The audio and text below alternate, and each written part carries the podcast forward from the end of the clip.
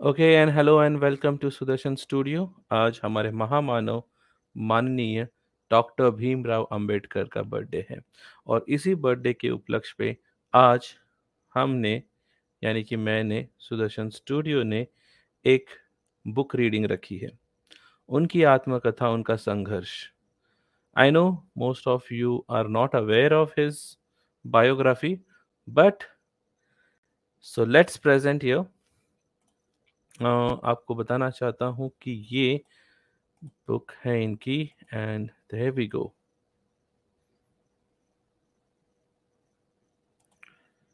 तो यहाँ पर है डॉक्टर भीमराव अंबेडकर की आत्मकथा एवं जन संवाद संपादक डॉक्टर नरेंद्र जादव ठीक है, और ये प्रभात प्रकाशन दिल्ली से है तो इनमें हम सबसे पहले आभार व्यक्त करते हैं, फिर हमारा सराहना है और फिर इनके बाद में भूमिका हम सीधे चलते हैं डॉक्टर अंबेडकर की जीवनी। डॉक्टर अंबेडकर की महान जीवन गाथा को आठ विभिन्न चरणों में विभाजित किया जा सकता है। चरण एक, जुलाई 1917 से सितंबर 1920 तक। चरण दो, अप्रैल 1923 से लेकर नवंबर 1930 तक। चरण तीसरा, नवंबर 1930 से लेकर अगस्त 1936 तक और चरण चौथा 1937 से लेके जुलाई 1942 चरण पांचवा जुलाई 1942 से मई 1946 तक, चरण छठा मई 1946 से लेके जुलाई 1946 तक और सातवा जुलाई 1946 से सितंबर 1951 तक।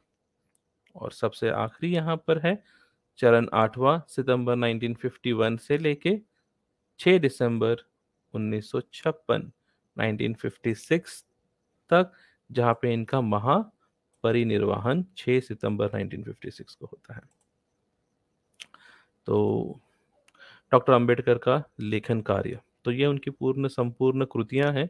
आप देख सकते हैं administration and finance of the East India Company से लेके इन्होंने कई किताबें और कई अपूर्ण कृतियाँ जो हैं, ज्ञापन, प्रमाण और कई पुस्तकें और भूमिकाएँ की है। तो हम चलते हैं इनकी संवाद, संपादक की टिप्पणी पर। संपादक यहाँ कहना चाहते हैं कि डॉक्टर भीमराव अंबेडकर साहब वास्तव में आत्मकथा लिखने के इच्छुक थे। कई अवसरों पर उन्होंने अपनी आत्मकथा लिखने का इरादा प्रकट किया था, किंतु उनके घटनापूर्ण जीवन के सामाजिक, आर्थिक एवं राजनीतिक हलचलों ने उन्हें कभी भी अपनी आत्मकथा को आगे बढ़ने और पूरा करने का अवसर नहीं दिया, जिसे उन्होंने लिखना प्रारंभ किया था। अब हम इसको थोड़ा सा हाँ। उनकी अपनी अदमय शैली में लिखी गई विस्तृत आत्मकथा में निश्चित ही इस महान व्यक्ति को समझने की एक नई दृष्टि दी होती। आत्मकथा के अभाव में डॉक्टर अंबेडकर के अनेक भाषणों में आत्मकथात्मक संदर्भों से ही काम चलाना पड़ता है। इस पुस्तक में ऐसे 11 भाषणों को प्रस्तुत किया गया है। विषय अनुसार इन 11 भाषणों को निम्नलिखित छह उप में रखा जा सकता है। लक्ष्य और भूमिका, कटु स्मृतियाँ, ठीक है? अब हम यहाँ पे देखते हैं सबसे पहले कि लक्ष्य और भूमिका में क्या है। तब तक अपने प्रारंभिक भाषणों, अपने प्रारंभिक भाषणों, भाषण क्रमांक तीन, मुंबई 9 मार्च 1924 और भाषण क्रमांक छह रहीमतपुर, मई 1926 में डॉक्टर बाबा साहेब अंबेडकर अपना लक्ष्य निर्धारित करते हैं और उसमें स्पष्ट रूप से अपनी भूमिका तय करते हैं। ये दो भाषणों में शामिल है। मैं अपनी ज्ञान शक्ति का प्रयोग सभी अस्पृश्य वर्गों हेतु आंदोलन खड़ा करने में करूँगा। दूसरा, और मैं अपनी अंधी जनता के हाथ में छड़ी हूँ।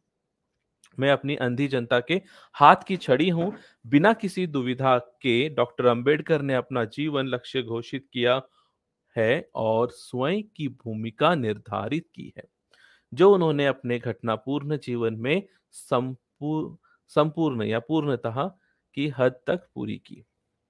इसमें कटु स्मृतियाँ कुछ इस तरह से हैं कि डॉक्टर अंबेडकर का लक्ष्य निश्चित ही उनके अपने अनुभवों के आधार पर था।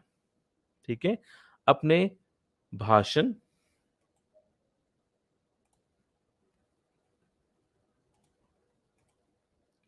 अपने एक भाषण भाषण क्रमांक 38 कल्याण